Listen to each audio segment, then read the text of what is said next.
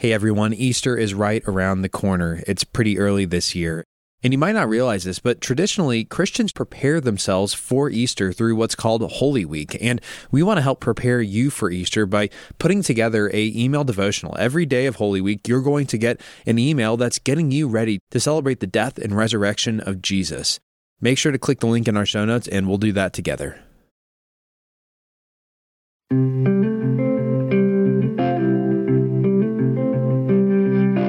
Welcome to 10 Minute Bible Talks, where we connect the Bible to your life and the time it takes to get to work.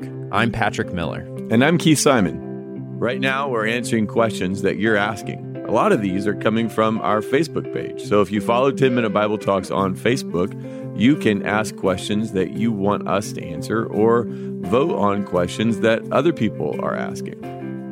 Noah Mulvaney went to our Facebook page and he asked the question Can Christians get tattoos? And I tell you, that's what Noah did, just so you'll know that if you want, you can go to our Facebook page and ask a question, and maybe we'll be able to devote an episode to answering your question. You can see why Noah asked this question. Tattoos have been on the rise for quite a few years now.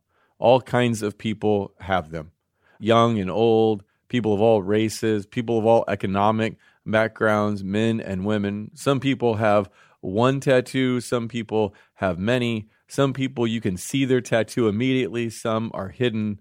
Some tattoos are of Bible verses or of pictures that are important to people. Some just look to me at least like pretty cool designs. Now, why are tattoos so popular? I'm probably not the person to try to answer that question. I mean, in one sense, why is anything in our culture popular? It seems that celebrities start something trending and then tattoos you can see appeal to a certain kind of individualism that you can mark your body in a way that is distinct from anyone else. Now my guess is that tattoos are just like everything else. They will come and go. They will be like any other fad. They will have their season in the sun and then they will begin to dissipate. If i had extra money i might invest in tattoo removal but Noah asked the question Can Christians get tattoos? Is there anything in the Bible that suggests that Christians shouldn't get tattoos? Now, when people ask that question, it's usually in reference to Leviticus 19:28. Here's what it says. Do not cut your bodies for the dead, and do not mark your skin with tattoos. I am the Lord. Now, what's meant by a tattoo in Leviticus 19:28? And is that the same thing we think of when we use the word tattoo? Well, Leviticus 19:28 literally translates this way. And a cutting for the dead you will not make in your flesh, and writing marks you will not make on you. I am the Lord. Now, that word for writing marks is only used here in the Bible, and so we're not completely certain on what that word means. But it is important to keep in mind that the English word tattoo did not come into our vocabulary until the late 1700s. So there is grounds to be skeptical that our word tattoo is what is being referred to in Leviticus 19. Now let's go to the background of this command that uh, we read in Leviticus 19. You might remember that Israel was rescued from slavery in Egypt and then spent time on the way to Canaan, the promised land. And so if you look at the archaeological evidence, what you'll find is that in Egypt, they did use tattoos, although it was primarily women who got them, and it was almost always in connection to fertility.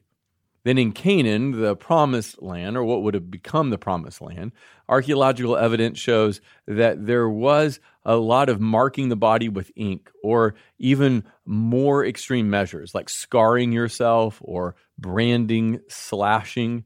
And you see some of that playing out in the pages of the Bible. For example, 1 Kings 18:28. The Canaanites are cutting themselves for ritualistic purposes, mourning their dead, honoring their gods.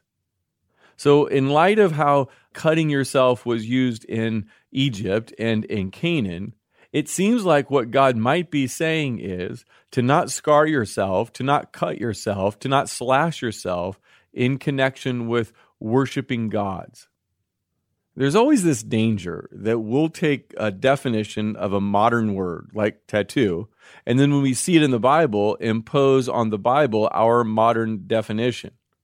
But I think if we do that in this case, we will misunderstand what the Bible is teaching us.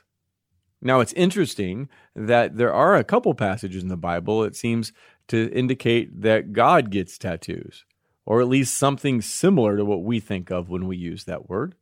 Revelation 19:16 speaking of Jesus, he had on his garment and on his thigh a name written, King of Kings and Lord of Lords. So was King of Kings, Lord of Lords, was that title a tattoo that Jesus had on his thigh? Well, I don't think that's how you should take the book of Revelation, but it is an image that the Bible is using. Or in Isaiah 49, God says, Behold, I have engraved you on the palm of my hands.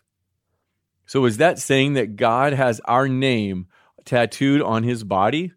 Well, God is spirit. God does not have a body. I think the Bible is speaking anthropomorphically here to communicate an important truth that God cares deeply about us. And in fact, by saying that our name is engraved on the palm of his hands, it might even be a reference to the crucifixion of Christ, who had nails put through his hands for our sake, on our behalf.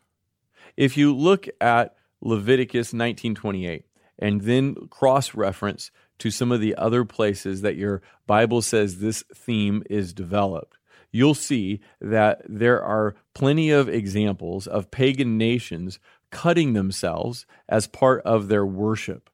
And so you begin to fill out this picture that what Leviticus 19 is really doing is forbidding God's people from cutting themselves as worship to God. He's saying that you worship me differently than the pagans worship their gods. Bottom line, I don't think Leviticus 19:28 is going to help us answer Noah's question about whether Christians can get tattoos. In fact, I think that question should Christians get tattoos is not answered anywhere in the Bible. I think it's going to fall into this area of what you might call gray area, something that the Bible does not speak directly about.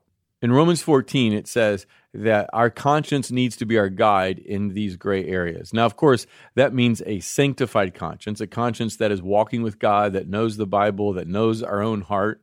For example, you might want to ask yourself, what's my motive for getting a tattoo? Is it for God's glory or my glory?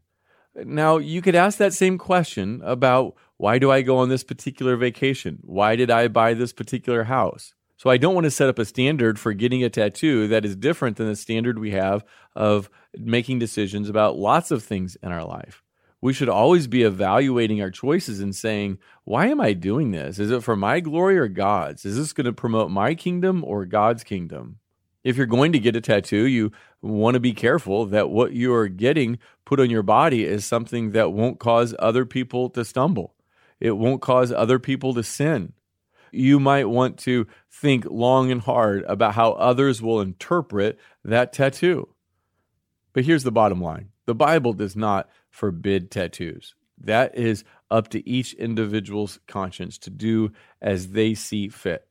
But like everything else in our life, we will give an account for every word spoken and every tattoo we get. Thanks, Noah. Thanks for listening. If you've enjoyed this content, please subscribe and give us a rating. That helps others find this podcast more easily. Also, ask yourself who you could share this podcast with. Texting an episode to a friend or family member is a great way to help them grow spiritually. If you want to go deeper, check out our show notes for book recommendations.